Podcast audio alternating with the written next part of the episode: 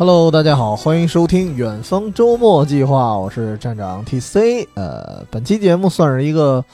呃周末循环场这个系列吧，因为是一个盘点类的节目啊。因为这过年回来了，咱水期呗，基本上基本上周末循环场这个系列都是属于偏偏盘点啊，偏水的。要要么之前都是找七十一录呢，那他录的一般都比较水。然后这期是自己一个人录，但是。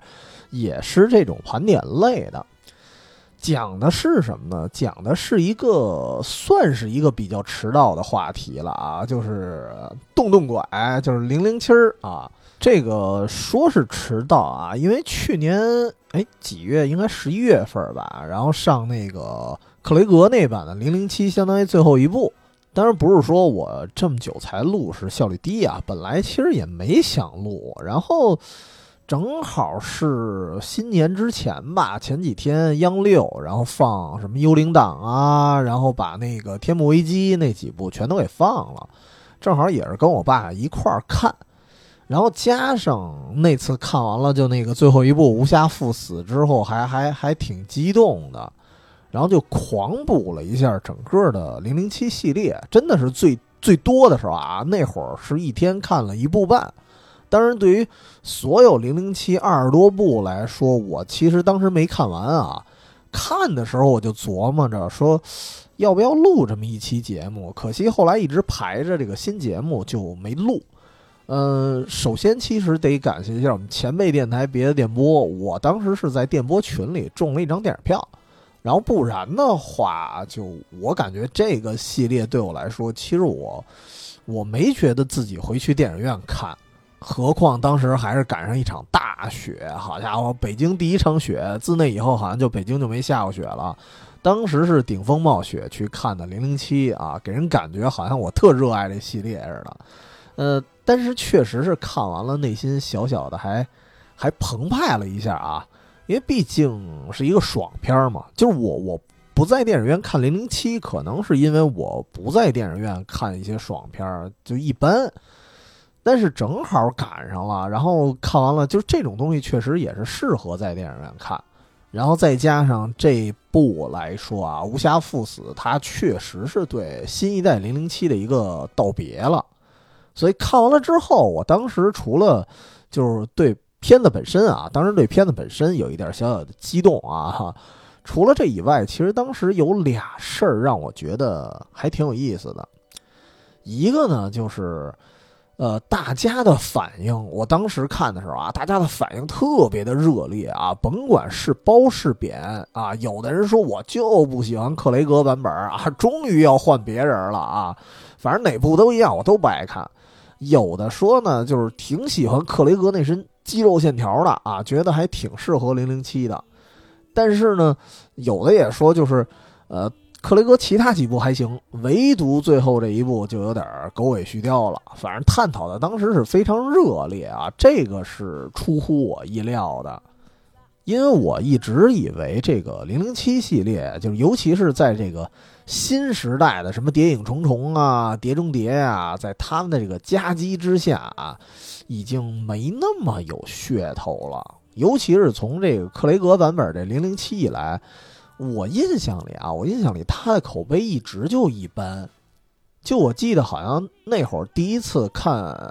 什么《零零七大战皇家赌场》，应该是他的第一部。我感觉我身边的人对于那部的评价就挺一般的。我当时自己来说，我我就没看完第一部，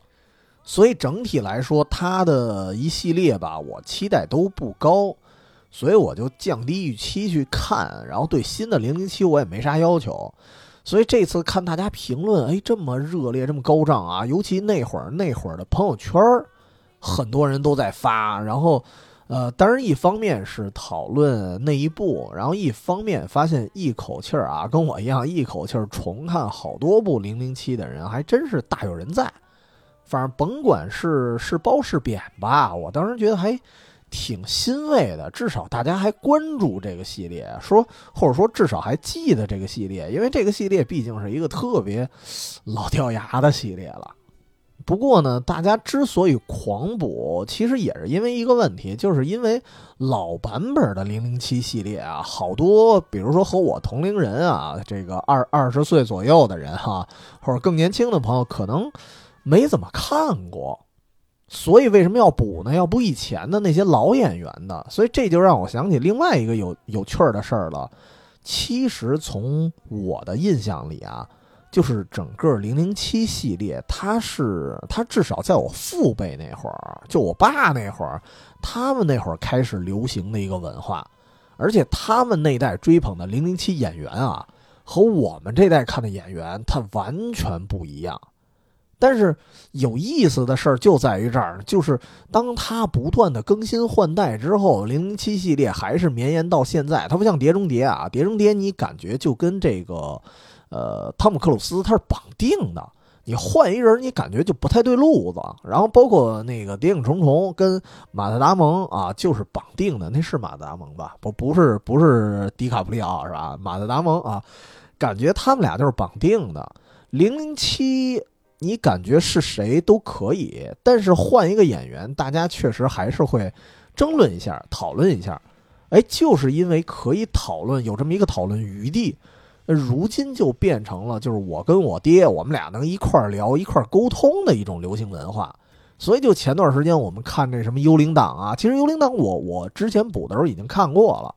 然后我就陪他能看会儿。就是我们俩会讨论，哎，这个这个零零七怎么长这样啊？就因为我爸嘛，他只接触过以前的零零七，他说，哎，这零零七怎么一小黄毛啊？啊，然后说这个这个 M 怎么变变一老太太了啊？啊，但是幽灵党不是老太太啊，幽灵党已经换人了。那个天幕的时候说这个 M 怎么是一老太太呀？啊，我们俩还能讨论一番。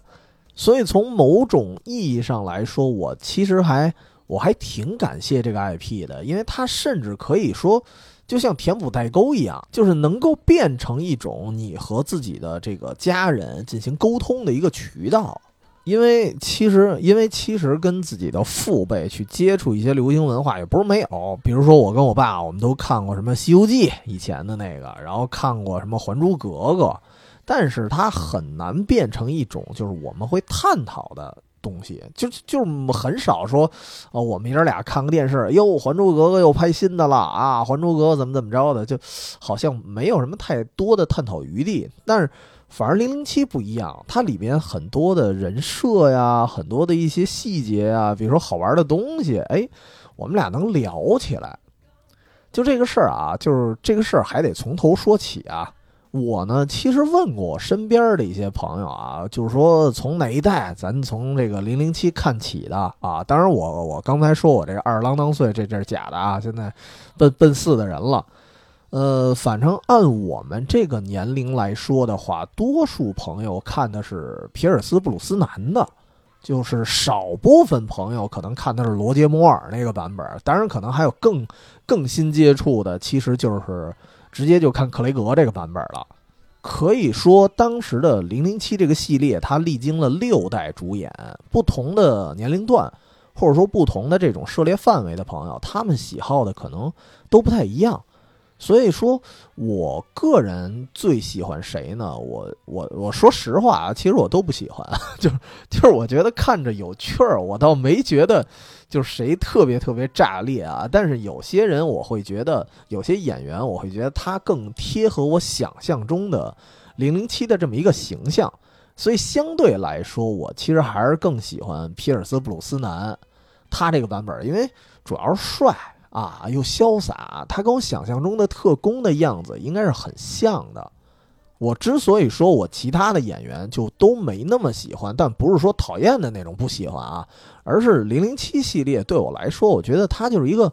就是一个爽片儿。所以我没有特别的追求什么，就是你拍我就看看，就就有一点像年货那个感觉，就是你拍我就看，你不拍呢我就放放，我也不至于说啊，我迫不及待的就等下一代零零七到底是谁了。反正今儿是一个，既然今儿是一复盘啊，从头聊起的话，我我其实特别想问一问题，就是我不知道听节目的各位是从什么时候。开始知道的零零七就不一定看过啊，哪怕知道零零七这个名字的，就是反正对我来说啊，我真忘了我是什么时候知道的，就知道零零七这个代号它跟特工是有关的，但是对于剧情肯定没印象，然后也没跟詹姆斯邦德这个词儿这个名字它对上号。直到我印象里是小学时候看漫画，当时是有一本有一套漫画的藤子不二雄 A，也就是就是画哆啦 A 梦的那两个人，其中另外一个就是现在还活着那老大哥啊，藤子不二雄 A，他的作品叫《小忍者》，在《小忍者》这个漫画里出现了零零七，就是一个客串啊。当时我是有这本漫画的，然后就借给其他同学看，因为我自己喜欢的是忍者。然后其他小朋友他看的时候倍儿激动，但是他激动的点跟我不一样，而这帮人指这漫画里头，哎呦有零零七啊，有有詹姆斯邦德，说怎么怎么了？哎呦，我就看当时，我就看当时啊，那几个小朋友他们那表情，哎呦都兴奋的有点扭曲了，好家伙，就一看就无尽的崇拜啊，就当时给我听傻了，因为。对我来说就是一知识盲点。我说零零七是谁呀？啊，怎么就这帮人那么激动啊？就就挺好奇的。所以当时啊，所以当时给了我一个预期，因为我想他既然出现在这个忍者漫画里，在这个忍者类漫画里进行了一个算是一个小联动吧，所以给我的预期呢，我觉得他应该也是一个高科技版的忍者，就是现代忍者。然后后来一直挺晚的了。我有一次是在那个电视上看见了《零零七勇战火箭岭》那一部，那个主要的剧情在日本。哎，在这这一部里啊，这我记得这部当时是肖恩康纳利的。然后这里头真的是跟忍者有一场合作，所以当时这俩特别神秘的职业啊一联动，我看的还挺激动的。但是后来就是这次录节目之前啊，我又我又把这一部又重看了一遍，就《火箭岭》啊。如今再看啊，就感觉这个服化道真的不是一般的土，就特别糙，就那些忍者啊，就。他们的着装你就感觉一点都不忍者，就是你想象中忍者的服装应该特别精致、特别紧绷，然后那些忍者就感觉踢了秃噜的，就特邋遢。哎，但是 但是，反正这么多年过去了，对于那那部我忘了是哪个年代了，反正挺早的了，呃，也不深究了。但是毕竟是一个就是现代忍者和古代传统忍者的一个一个大合体啊，就看一热闹，觉得挺好。所以，既然说到这个这个预期啊，咱又得说说他真正的职业了。虽然这个这个我们节目一般是盘点呀，说说感受啊，一般不不弄得跟百度百科似的。但是这个零零七，我觉得还是稍微得百科一下。就是这么说啊，零零七他最开始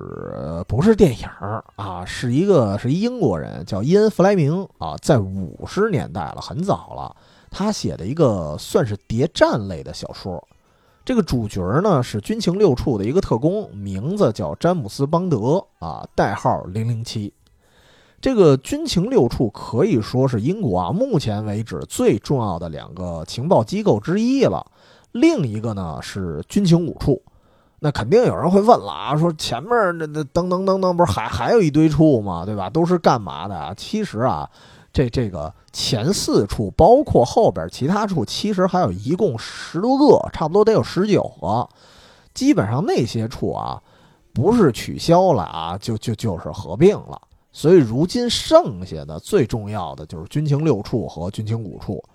这俩办公大楼啊。如果您比如说您去过伦敦，您会发现啊，这俩楼就在泰晤士河边上，隔岸相望啊，交相辉映的，就就对过。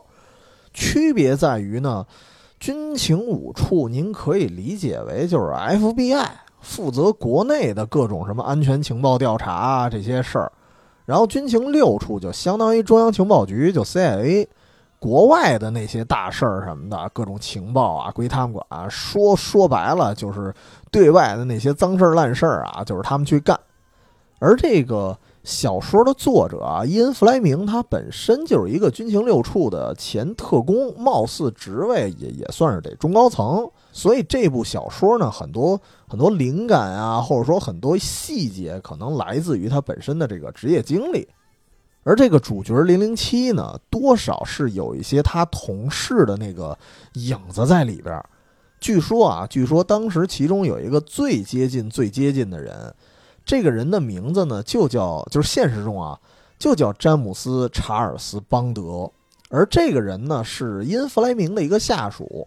他表面的身份啊，包括他们家人都认为这个这个什么查尔斯·邦德这大哥呢，是一个棒棒糖工厂里的一保安。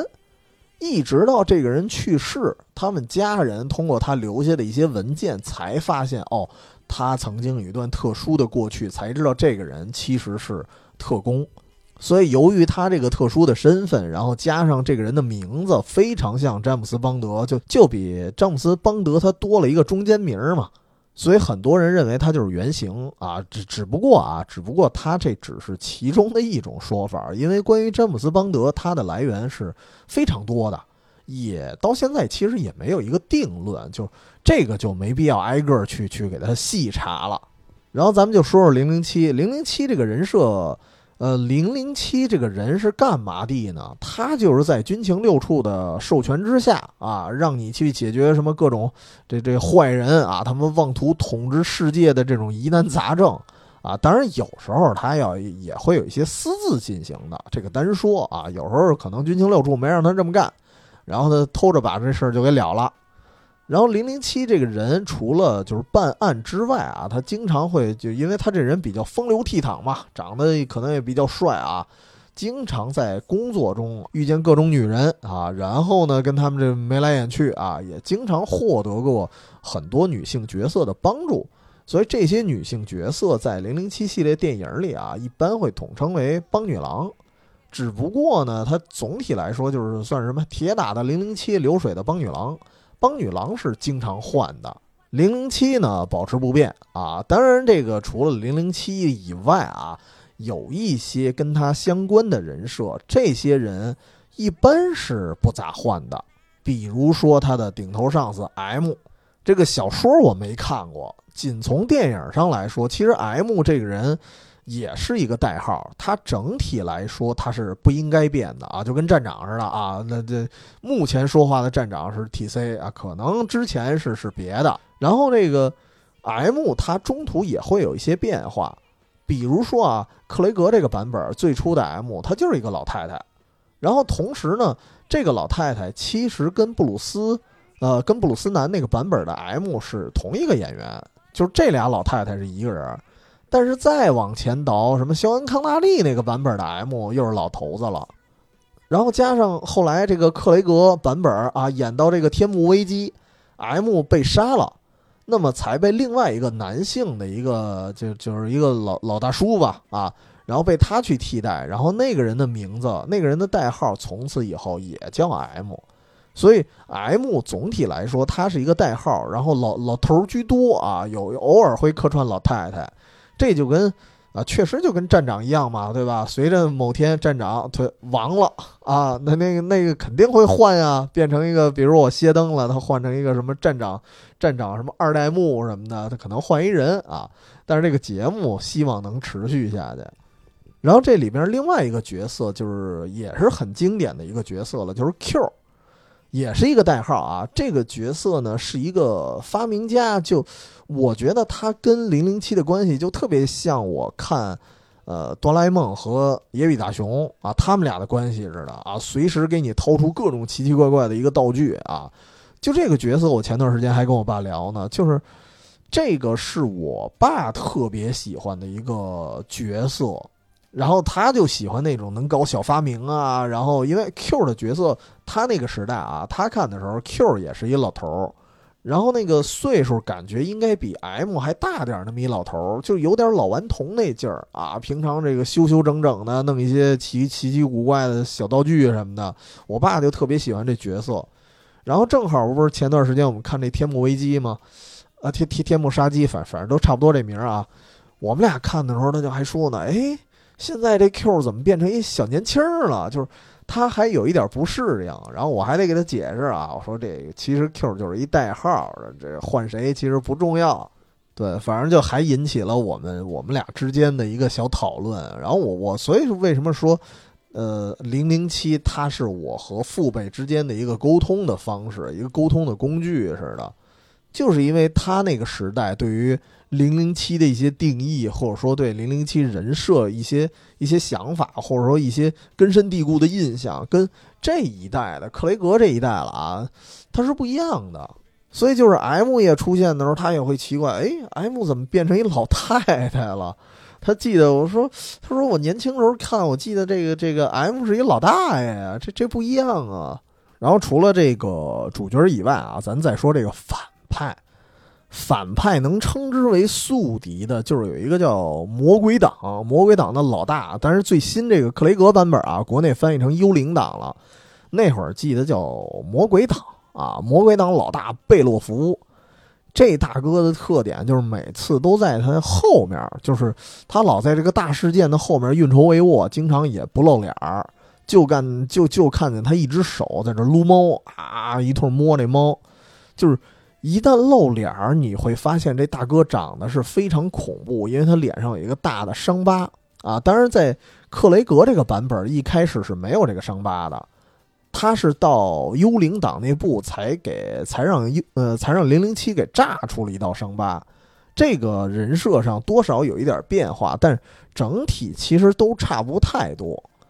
所以听到这儿，就是有没有觉得，哎，如如果啊您也是八零后，然后看一些动画片的话，有没有觉得，哎，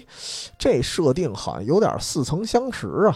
啊？啊，因为要么为什么说零零七它是一个？很漫长的流行文化，因为它的很多元素啊，最后都影响了后后面的一些电影、一些漫画、一些动画，都在借鉴它。比如说刚才这个贝洛弗，就是他不露脸去撸猫，这其实不就是神探嘎吉他那那个反派吗？只不过我印象里啊，神探嘎吉他那动画那个反派最后应该也是没露脸，就一直在一个屏幕后边，他那儿弄那猫。然后再比如说零零七这个角色，就是你看一个特工，或者说一个身手特别不凡的那么一主角，他身边呢有一个发明家式的一个帮手。我说这个其实不就是这个龙珠的悟空和布尔玛这种设定吗？所以它的影响范围或者说影响的深度其实还是还是挺广的。当然，更不用提这个周星驰那个国产零零七了。就里面就有更多更多的各种致敬和恶搞了，不过不过国产零零七咱单说啊，因为它也是拍出了一种独有的特色，它不光光是我说借鉴你里里面的一些元素而已。关于这个关于这科普啊，咱就不说这么多了。如果如果说哎您特别感兴趣零零七背后的故事，我倒是觉得我可以推荐一个纪录片儿。这个纪录片名字挺长啊，您可以记一下，叫《一切或者一无所有》（Everything or Nothing） 啊，叫《一切或者一无所有》零零七不为人知的故事啊，名字很长，但是后来我看完了，真的是你能看到很多关于零零七这个小说背后的故事，包括它的版权的一些转移啊，包括版权当时的一些争端，包括它选角里面等等很有意思的一些事儿。这个纪录片全都会给你说明，所以所以感兴趣幕后故事的朋友可以去看《零零七》啊。我们呢作为一个就是赏戏类的节目，我们的重点还是聊一些就是观影的一些感受和建议吧。这个这个刚才也说了，五十年代他有的小说，而到六二年他开始拍的电影，呃，可以说当相当于啊，相当于小说问世大概十年后。然后开拍以来呢，我可以顺一下他所有的演员，一共启用过六位。最早的一位就是肖恩康纳利。其实我这么说啊，肖恩康纳利他演的零零七不是我我个人来说我最喜欢的样子，因为这大哥太面善了，他长得比较，他确实长得也比较帅，然后长得还是属于那种有一点儿。就有一点朱时茂的那种感觉，就是看起来很善良那么一个人，就没有那股狠劲儿，倒是倒是有一股浪劲儿啊！而且这个，你就感觉这个肖恩康纳利应该特别风流，但是应该不是很能打。因为如果你对比一下，你比如说《零零七》最经典的一个片头，就是包括咱们这个这期节目用的片头音乐，也是那个最经典的，就是片头它经常会有一个零零七。呃的侧面有一个枪管，好像在对着他，有一个侧面他在往前走的那么一个动作。然后走着走着，突然零零七一回身然后朝那个镜头开了一枪，有这么一动作，这是最经典的一个开头嘛。然后肖恩康纳利这版啊，他也是做出这动作，然后因为零零七开枪那个镜头啊，它是一个半蹲。你能明显看出来啊，肖恩康纳利可能下盘不太稳，就是他那个半蹲还还有那么一点晃荡，所以就是我觉得就是因为这几个原因吧，就是缺少那狠劲儿。而且说实话，就是肖恩康纳利对我来说，因为他那一代的我没怎么接触过，除非是像我刚才说《火箭岭》啊，那个以前看过，就偶尔也不知道为什么这个电视台脑抽突然放了一期。就看过那么一集，印象也不是特深。要不是因为他跟忍者联动，我估计我就记不住了。就是我对肖恩康纳利最多的印象，就是已经是他岁数大了之后了。因为这老爷子长得吧，反正是越来越慈眉善目，就是越来越不狠了。就是我个人比较熟悉的，还是《夺宝奇兵三》。啊，那里他演印第安纳琼斯博士的老爸，也是那种老顽童啊，插科打诨似的那么一角色，就是可以说老年版的肖恩康纳利跟他年轻时候感觉就就不像一个人似的，所以也是特别逗一个事儿，就是你看啊，呃，我父辈这代人，他们其实我跟他聊过，就是他们看的最多的零零七的两代，一个就是肖恩康纳利这版本，还一个就是后来的罗杰摩尔。但是呢，肖康纳利因为岁数越来越大，他越来越慈祥。就是后来啊，像《夺宝奇兵三》，也是我跟我爸一块看的，但是他基本就认不出来了，就已经认不出这是老零零七了，这看着怎么都不像。他就觉得这就是一老顽童，这怎么可能是零零七呢？这肯定不是一演员，就还跟我抬杠呢。然后这几个人咱就不多科普啊，我就说说自己的一些感受。然后下一任是谁啊？乔治拉赞贝，这个是一个昙花一现式的人物，就是他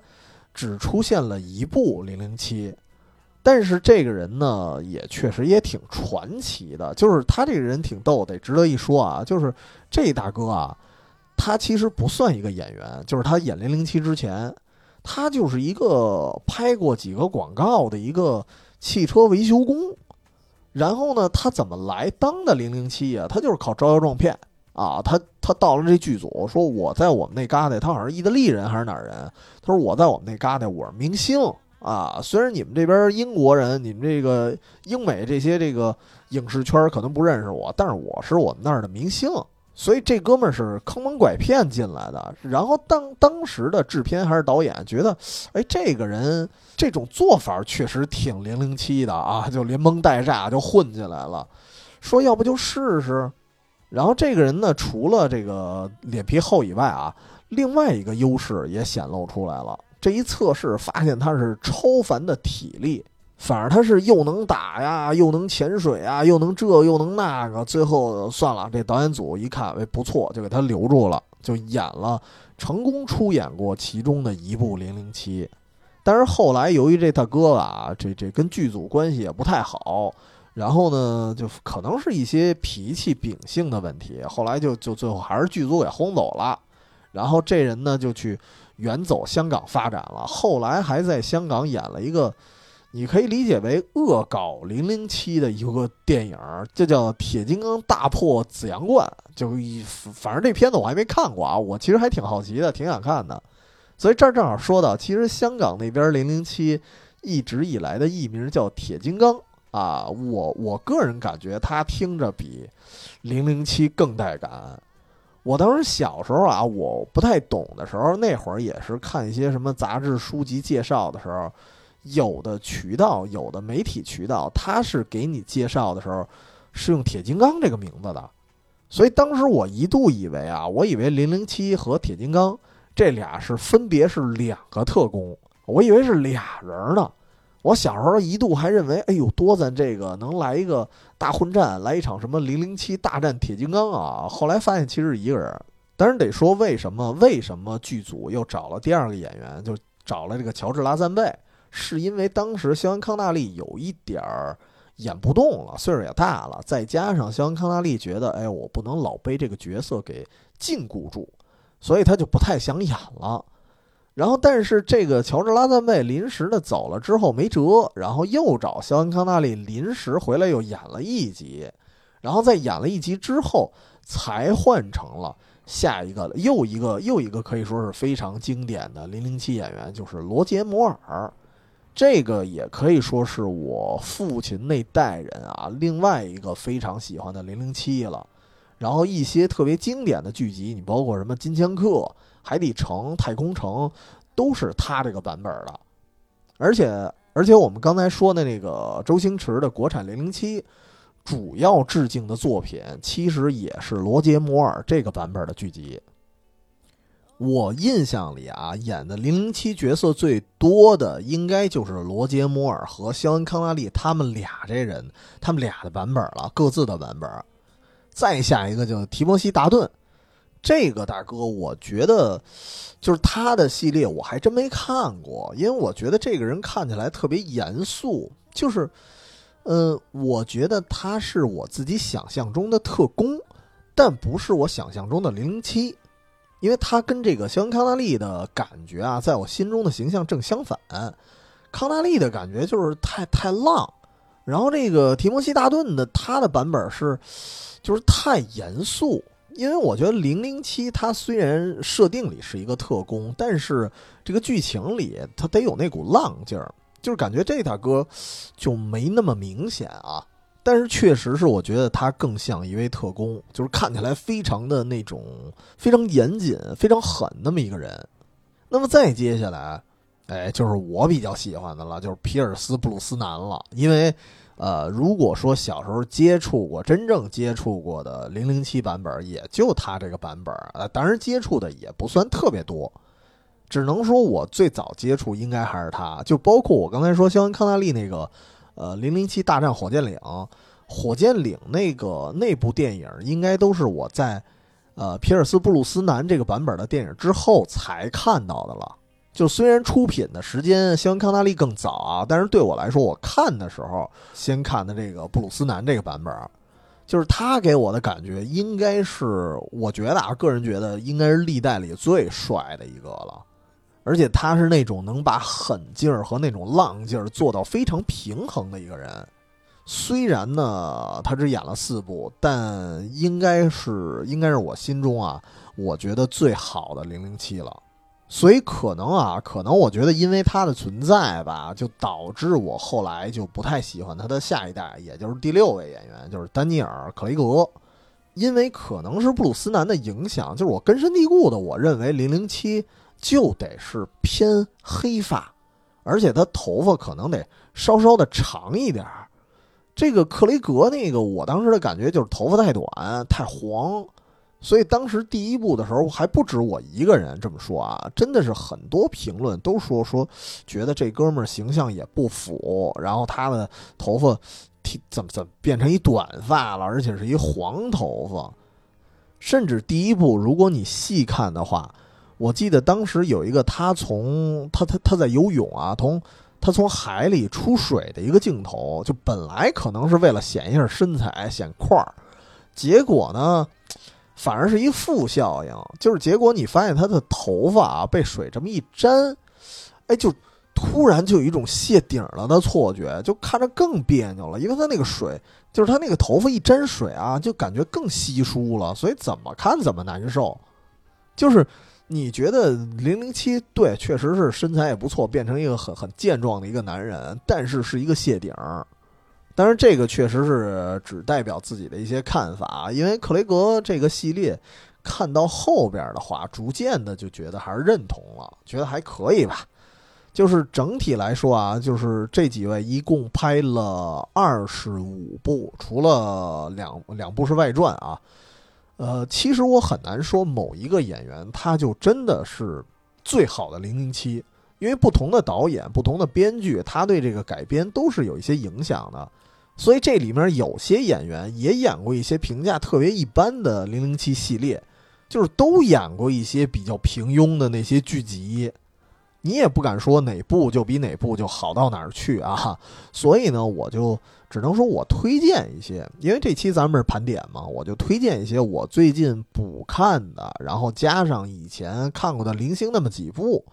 聊聊呢我推荐的一些电影，就是这这个二十五部里啊，其中推荐的一些系列。呃，我就推荐我内心的 top。top top 三 top 或者 top 四的太多我也说不过来啊。我首推呢是罗杰摩尔的《金枪客》，或者说也有叫也有翻译成《金枪人》的，但是我还是习惯用《金枪客》这词儿。这个呢，其实我是最近才看的，以前没看过。他给我的感觉就是这部《零零七》啊，你就感觉很有神秘感，因为他的对手特别的神出鬼没，就是。以前你觉得那些敌人，要么就是就比如说，呃，克雷格后来的那些版本，有些敌人确实也是神出鬼没，但是呢，都是零零七主动，大多数啊都是零零七主动去找他们。但是金枪客呢，是直接给零零七寄出了一颗子弹，就明显是一种上门挑衅。而且这个金枪客曾经杀死过零零七他们那个组织里其他的特工，应该杀的是零零二还是谁啊？我我记得啊，也是一编号的，杀了另外一人，所以你会觉得，哎呦，这个对手应该是超强。然后你也觉得不，当然不只是观众啊，当时里边的 M 都觉得零零七，你要不最近休个假啊？人家都给你寄子弹来了，说明你现在非常的危险。就是头一次感觉。零零七反过来了，他是一个被追杀的对象，所以我当时觉得这部还挺有意思的。他一上来，相当于是有一些悬念，有一些神秘感，然后你终于能找到一个，就是他特别像能跟零零七分庭抗礼的那么一个对手了啊！当然，加上个人情绪一点，就是因为《金枪客》这部是我爸特别喜欢看的。而且根据他的说法啊，他跟我说他他小时候带我看过这部，哈，但是我是完全没印象。包括我这次重新看的时候，我也觉得我我我没印象我看过这部。我觉得我是看了一个新电影，完全是一新电影。然后不过他喜欢的理由跟我还不太一样，就特别有意思是，他其实喜欢是就尤其罗杰摩尔整个系列啊，他最喜欢的是一个反派。而且这个反派还不是那种终极反派，就是一个打手式的那么一人物，就是大钢牙，属于那种骚高闷壮，而且有一种打不死的感觉。确实，这大哥啊，就是因为他个子，我觉得至少得两米的那么一个大个子，那么一人，然后脸长得也很方。为什么叫大钢牙？是他嘴里的那那排牙是金属的，你也能看得出来，感觉就跟一个。就感觉像什么呀？其实感觉有一点像终结者，但实际上这大哥应该比阿诺德还要高，所以这个人给人的感觉就是非常的印象深刻。而且我我记得我小时候啊，当时也是租盘看的，还是还是在电视上，我忘了看了一个电影，是那里边有成龙，也有好多明星，一个大乱斗式的电影叫《炮弹飞车》，那里头就是成龙和一个大壮。他们就开一辆特别高科技、爆棚的那么一个汽车，现在可能这词儿叫智能汽车啊，那时候也是各种各种功能。其实有一点像零零七的车，但是比零零七那车好像还要高级。就是炮弹飞车，它就是讲一帮人开着各式各样的车去参加一个拉力比赛。反正成龙他们开的那车，其实他成龙只是其中一个角色啊，还有很多人。成龙那个那辆车。就是非常智能化的，然后呢，跟他一块儿那大壮是谁呢？那大壮其实就是大钢牙啊！当然，我还当时我是不知道谁是大钢牙，我爸就指着这这大壮说：“哎，这不大钢牙吗？”我我说：“大钢牙谁啊？”他说：“他就说小时候在你看过呀，啊，你看看，你看着那汽车啊，明显也是致敬那个零零七啊。”然后，然后当时就确实给我说懵了，因为。发生这段对话的时候，我印象里可能是我小学时候，然后那个时候他说小时候带我看的，那你想那就更小了，那就更记不住了。但是确实，你看从那个时候，我们就根据零零七呀进行了各种讨论，然后后来后来我都是直到了最近了，我才真的把他曾经看过的零零七，我又说我又看了一遍，觉得那感觉还是挺好玩的。而且我我印象里，当时他给我讲这大钢牙的时候，就看他那个激动的那个样子啊，你就能明显的看出，其实他是很喜欢这个系列的。然后 Top 二，另外一个比较推荐的就是刚才说的那个火箭岭，也叫也叫雷霆谷，这个就是肖肖恩康纳利那版本的。当时我我就说这个服化道看起来有点踩啊，就服化道有点次，但是呢。这个算是我少有的一部，就是我以前有印象，小时候看过的。因为我确实啊，在我补之前，补零零七之前，我原本看过的，顶多也就三四部啊，很少。这个呢，对我来说是印象特别深刻的一部，确实也是因为忍者。虽然服化道很很敷衍，但是忍者和特工他一联手，这个玩意儿就太激动人心了。啊，当然除了除了跟这个忍者联手以外，这一部其实给我的感觉还特别的科幻，因为它一上来就就讲的是天上出现了一个不明飞行物，然后把各个国家的那个航空航航天飞机呀都给人吞了，直接就给捞走了啊！看起来反而特别科幻，然后也不知道这不明飞行物到底是外星人啊，还是某一个国家用的一种间谍机器，还是什么。所以当时我我看的时候，我一度拿它当奥特曼看的。然后后来这个剧情才讲解说，其实是在日本的某个秘密基地里啊，一个人为的行为。其实幕后黑手呢还是魔鬼党。所以当时我看的这个，除了忍者以外，还觉得哎，感觉还特科幻。而且当时啊，觉得哎呦，这特效真棒啊，看着这宇宙跟真的似的。当然，当然重看的时候啊，就我觉得大家期待也别太高。因为那个年代的这个特效，其实现在看起来还挺五毛的。然后 Top 三，Top 三得说到布鲁斯南的版本了哈。既然说喜欢他，那我其中得主推的一部，肯定还得有他。嗯，我其实比较喜欢的，他的最喜欢的应该是反而是择日而死啊。为什么说反而是择日而死？好像因为呃很多人并不喜欢这一部。可能他的黄金眼比较受欢迎，但是实际上我更喜欢的《择日而死》也相当于是布鲁斯南这个版本零零七的最后一部了啊！当然，当然，其实也喜欢《黑日危机》那部啊，因为《黑日危机》那几部的那个女主角都太好看了啊！虽然它的故事都比较老套，但是这个系列，这个系列压根儿就每一部都老套，所以也别深究啊！我就是说我比较喜欢《择日而死》，是因为我感觉。它在我记忆里特别好，再加上这个，尤其是现在啊，就特别适合冬天重温，因为它的画面太漂亮了，它就大量的场景都是那种冰天雪地啊，就特别冬奥的那感觉。尤其是当时是他们弄弄出来一种车，然后那个车是能在雪地上狂奔，还不会打滑，哎呦，当时就觉得特羡慕。因为我我印象里啊，你像你像北方，北方它一到了冬天，至少怎么也得下那么几场雪的。然后一到了雪后，什么上班啊、上学都特麻烦，然后车也特别不方便。我当时给我最大感触就是他们那个车能在雪地上狂奔还没事儿，哎，我就觉得这个科技成分就特别的高，就特别的特别的亲民啊！我就希望有一天这个东西能能民用化。而且还有一点就是，这个片子啊，应该是在千禧年前后了，我记得应该是两千年左右，所以当时感觉这个特效做的已经已经不错了。反而我觉得后来啊，在克雷格那个版本那些特效，我觉得已经反而它更拘谨一些，它还不像我，我觉得它特别像一个分水岭。就是如果说像什么火箭岭啊，然后刚才说肖恩康纳利那个版本。它的特效都属于特五毛的那种，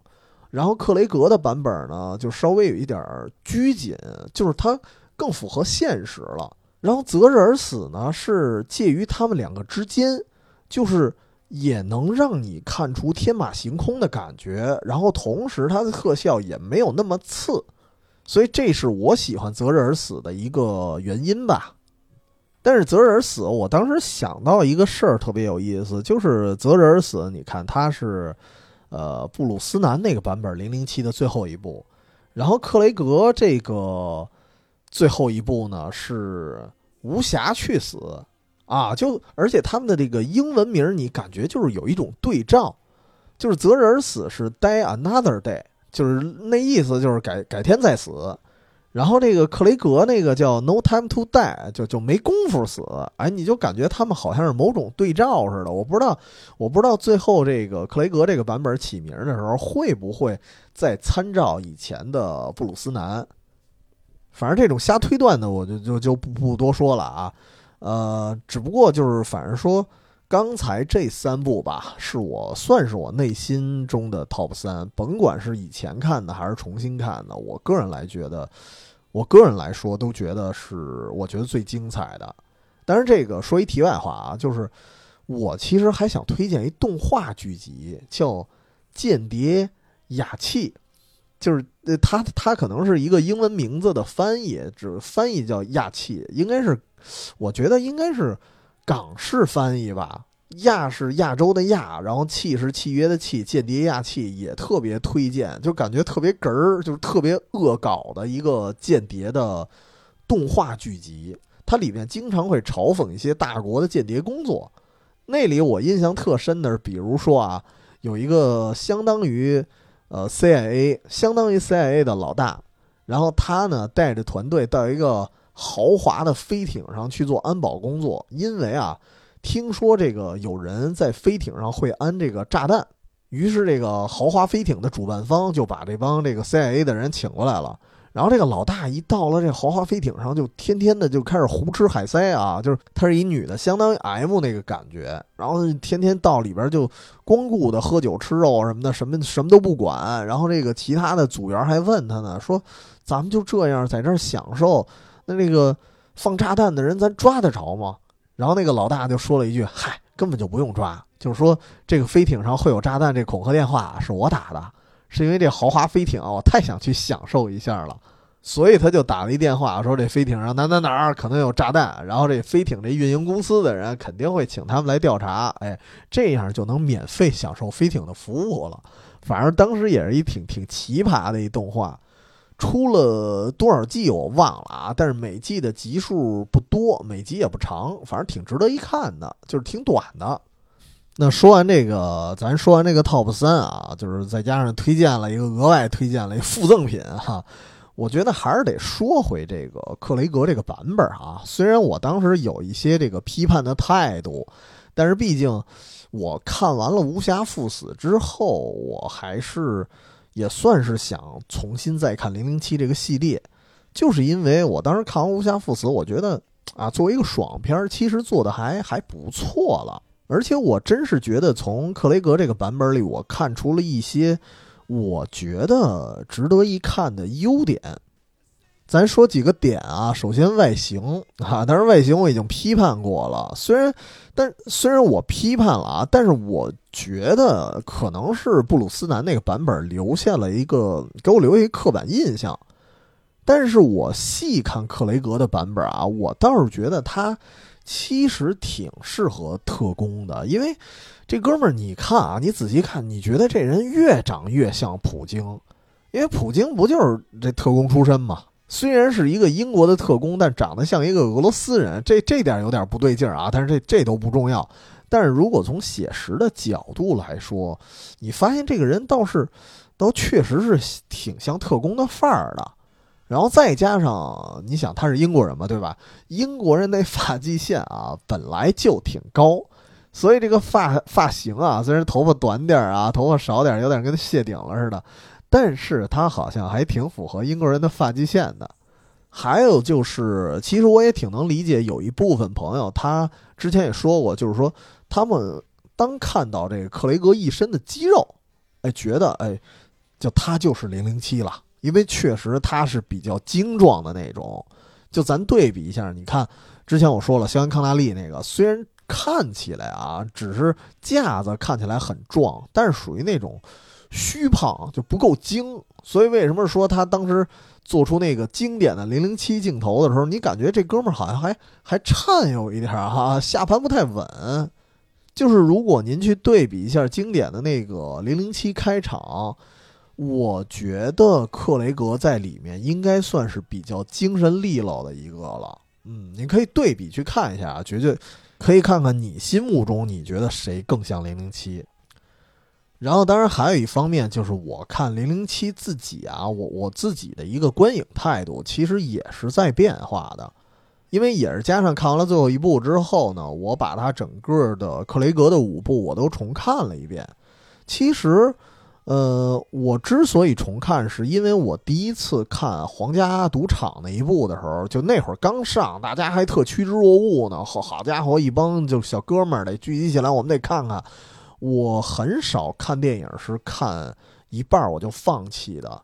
但是当时《皇家赌场》真的是看了一部分之后啊，就就给关了啊，因为当时看的盗版啊，主要主要也是用电脑看的。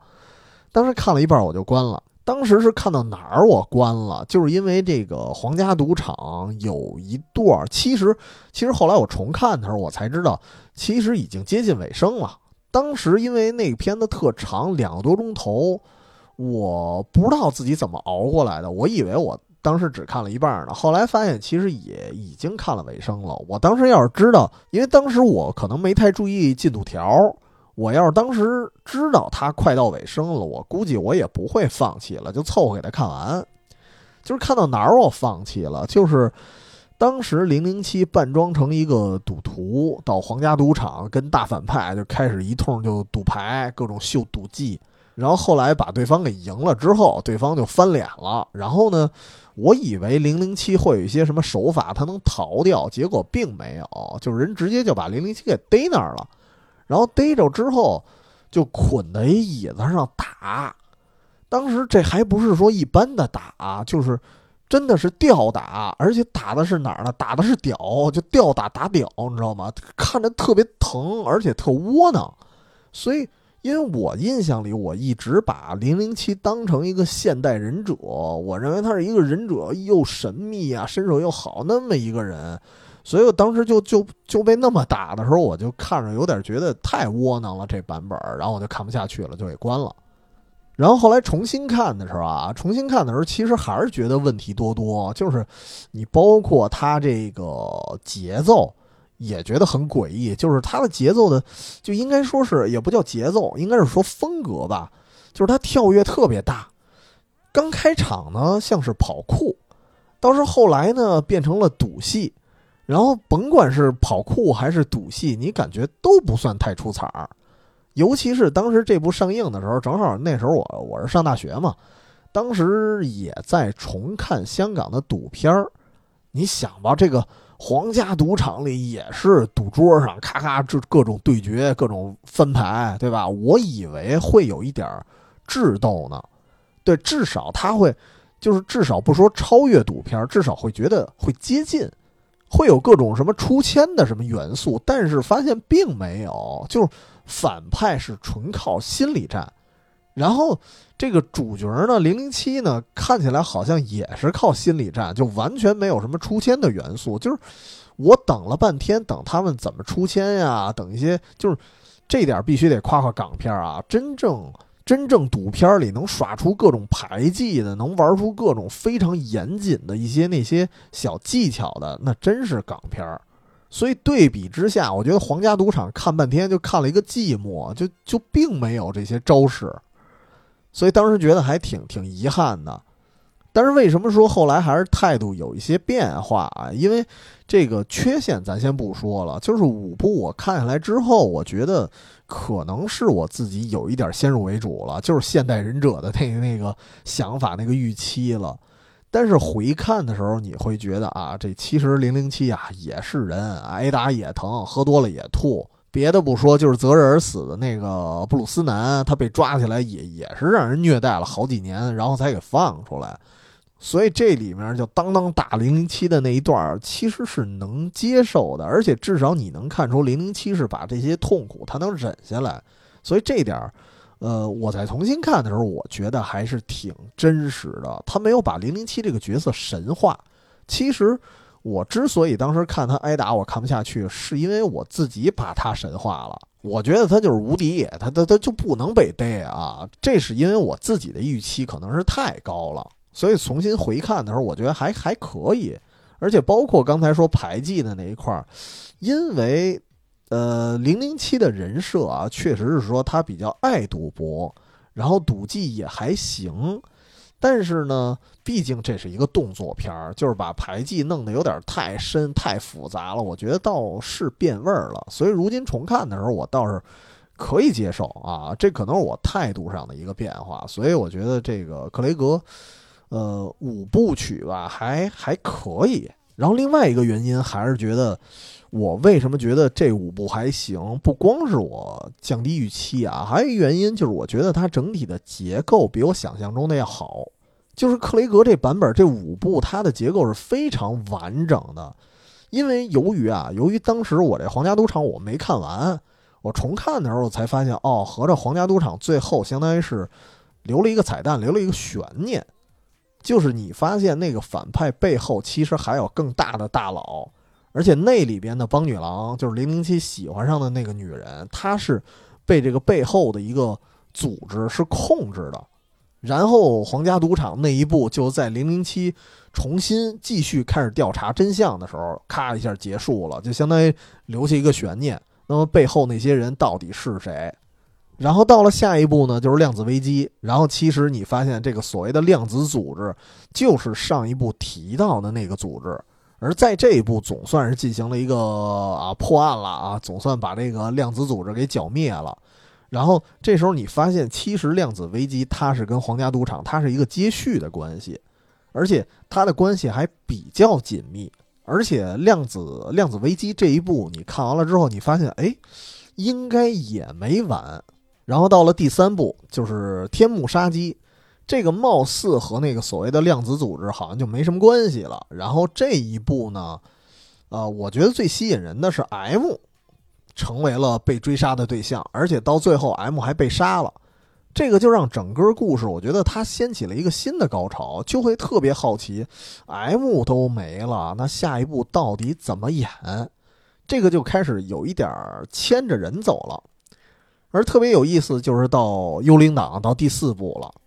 这时候从幽灵党你看出来，之前前三部的所有的敌人，他都是有关联的。就是所谓的量子组织，它背后还有一个更大的组织，那就是所谓的幽灵党，也就是之前老版本所谓的魔鬼党。所以这一步，它是对幽灵党的最最终的一个剿灭啊！所以看到第四部，你觉得它特别像一个闭环啊，就特别像一个收网，就是前三部铺垫了一下，然后最后把这个最后的组织老大再给你揪出来，再灭掉。但是第五部呢，无暇赴死，也就是最后一部，它其实倒是也能圆回来，因为它会告诉你说，当年的幽灵党虽然被灭了，但是会有一些所谓的历史遗留问题。就是幽灵党的一些残党，以及呢被幽灵党迫害过的人，他们都出现了。于是这三方之间进行了一场混战，然后最后才让整个故事落下一个帷幕。只能说拍到无暇赴死这一步，我觉得它整体来说算是给整个克雷格系列做了一个闭环，就是。很多人会探讨零零七到底是死是活，我觉得这个其实已经不重要了，就是重要的在于整个这个系列算是，呃，至少克雷格这个系列算是落幕了。所以这种体系对我来说，我觉得，呃，我非常喜欢，就相当于是第一部先留下一悬念，然后这个悬念可以说是层层递进，一直推进，一直到第四部，然后做了一个终结，然后第五部呢着吧了一下，就把之前的一些历史遗留问题给你清空。所以我感觉这个体系非常的完整，就是而而且啊，这是一个这个观影建议啊，就是零零七克雷格版本这个系列是必须按照顺序去看的。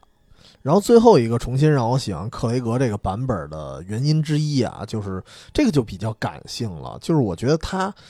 拍的更像一种道别，尤其是最后一部。就反正我我个人来说，我特别喜欢带有那种什么告别感的影视剧啊、游戏啊，包括我们之前做弹丸游戏的时候，做了几期什么什么别了同生一马呀，别了这个德雷克呀，什么就就就我特别喜欢就那种能把终章一个系列的终章做的特别完整，就特别像一场诀别的那种。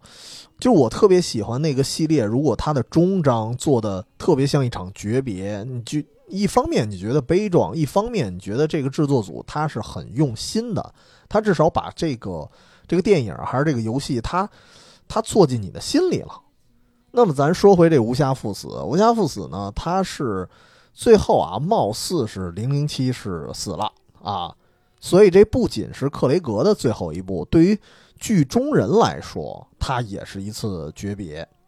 这个这个剧情我可以大概的说一下啊，咱也不系统的太太说多了，就是说这个幽灵党虽然上一部的时候被被灭掉了，老大呢也被抓了啊。但是他残余的那些仇恨可以说还在，就是原本啊这段开头应该是直接还接续那个幽灵党那部的，就是零零七把这幽灵党给给灭掉了，然后功成名就，然后还开着车带着幽灵党残党的一个下一代的一个姑娘，就是 女主角了啊，然后他们他们俩人就在一起了，俩人就度蜜月。但是在这个过程中，零零七去一个墓去告慰原先的女朋友，应该就是第一部那个。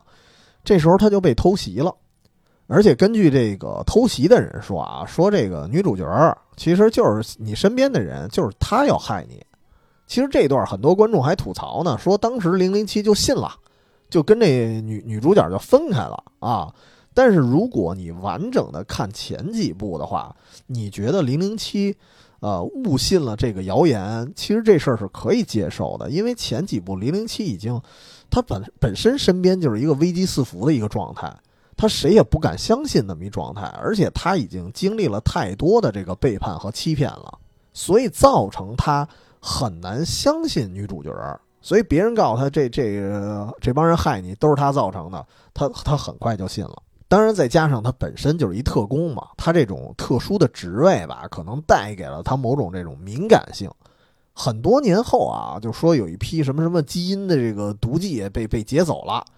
表面上看是像幽灵党的残党干的，然后这个零零七就继续追查，追查过程中发现这个毒剂其实是针对幽灵党的，反而是想杀了这帮幽灵党的人，它是一种基因病毒，只对特定的这个幽灵党人士的基因有效。然后随着这个继续追查，然后零零七发现其实是曾经啊被幽灵党迫害过的一个小伙子，他又成立了一个新的组织，然后也很庞大，就为了对这个幽灵党进行一个最后的清除。但是你要知道，这种什么基因病毒啊，一旦它释放出来，它绝不会只在幽灵党人身上使用。所以，这个零零七故事的最后就是去敌人的老巢啊，然后把整个基地给人端掉。随着这故事的推进，就是最后出现了一个，出现了两个故事走向吧，就是非常悲伤的两件事儿。一个就是零零七发现女主啊，原来确实是被冤枉的啊，并且已经有了零零七的孩子。哎，这个我当时看的时候，我觉得特别像《无间道》。就是陈永仁遇见萧亚轩演的那个前女友的时候，前女友不告诉陈永仁这孩子是他的，但是你从蛛丝马迹你能看出来这就是零零七的孩子。但是零零七也享受不了这种天伦之乐，因为最后零零七在最后的这个战斗中啊也中毒了，就是因为女主也是幽灵党的后人，就是零零七自己不会被这个毒给弄死，但是一旦他回来了，他一旦跟这个女主接触。这个身上带的毒药会对这个女主产生影响，所以最后这个零零七艰难的打败了敌人之后，在这个敌人的基地啊，就呼唤来了，就就打电话嘛，呼唤来了一群轰炸机啊，向我开炮，然后相当于就是防止这个病毒被被带走或者扩散，然后最后在爆炸中呢，这个这个岛就消失了。那么按理说零零七应该是死了啊，当然。我隐隐觉得，我说这事儿可能还有缓儿哈，可能还没死什么的。但是毕竟克雷格也也不演了，所以这事儿怎么去交代？比如说未来，哎，又拍了一个新的零零七，那这事儿到底怎么去给他给他圆活回来？这就不好说了。当然，这里除了说零零七的一个诀别以外啊，其实还挺让我遗憾的，就是还有一个还有一个老朋友，就是零零七的老朋友叫菲利克斯。这大哥是一个黑人大哥，这哥们儿虽然不是说特别大、特别像 M 或者 Q 一样的角色，但是觉得他也很重要，因为在克雷格的五部零零七里啊，这哥们儿这哥们儿其实是 CIA 的，他就是屡次的帮助零零七，虽然有的时候帮着的也也不是什么大忙，就是举手之劳，或者说帮一些小忙什么的，但是你感觉他是跟零零七一个有一点像惺惺相惜的那么一个角色，就是就相当于是分属不同的公司，但是大家同处一个行业的人，你就感觉是这么一个人。然后最后这个人在本作，也就是无暇赴死这最后一部，也是在一次战斗中牺牲了。所以当时他死的时候，我觉得就给整个片子埋下一个比较惨烈的一个基调了。所以我就能猜到，我估计啊，最后零零七也也悬哈。所以咱说到这儿就说说到尾声了啊。反正其实这期也就絮絮叨叨的算是一个盘点吧。呃，我还是觉得这五部克雷格版本的看下来，觉得还是比较比较完整的。就掰扯细节肯定会有好多好好多 bug 啊。但是那个不是我们节目的讨论范围了，就是我觉得整体的感觉还不错，加上我一直觉得就是零零七属于那种全家乐电影。你说你想从这片子说看到什么深度，或者说看到什么什么国际形势，那都扯淡，那那看不出来。就是纯粹是看一个爽片儿，而且你能看到的是一个，就父母那一代他也看过，然后你们互相之间呢还还能进行某种沟通，就是一边就说白了啊，其实比如说这片子可能不太好看，哎，你们大家伙能一块儿一边吐槽一边看，其实我觉得它算是一种什么天伦之乐的一个配菜了。所以节目呢录到最后，我也算留一个问题，就是我其实也很好奇，就是对于。听节目的朋友来说啊，因为大家的年龄层是不一样的，我特别好奇，就是不知道在你们的心中，就是说能跟父辈一起沟通的流行文化作品，它又是什么呢？所以关于这个问题，您有一些自己的感触，或者说不同的一些看法呢，可以给我们留言，或者说。呃，加我们这个远方 FM 全拼，这是我们的公众号，里头也有我们加群方式，然后大家可以一块儿聊聊。那么聊到这儿，感谢大家收听这期节目，那我们呃周末愉快，下期节目再见。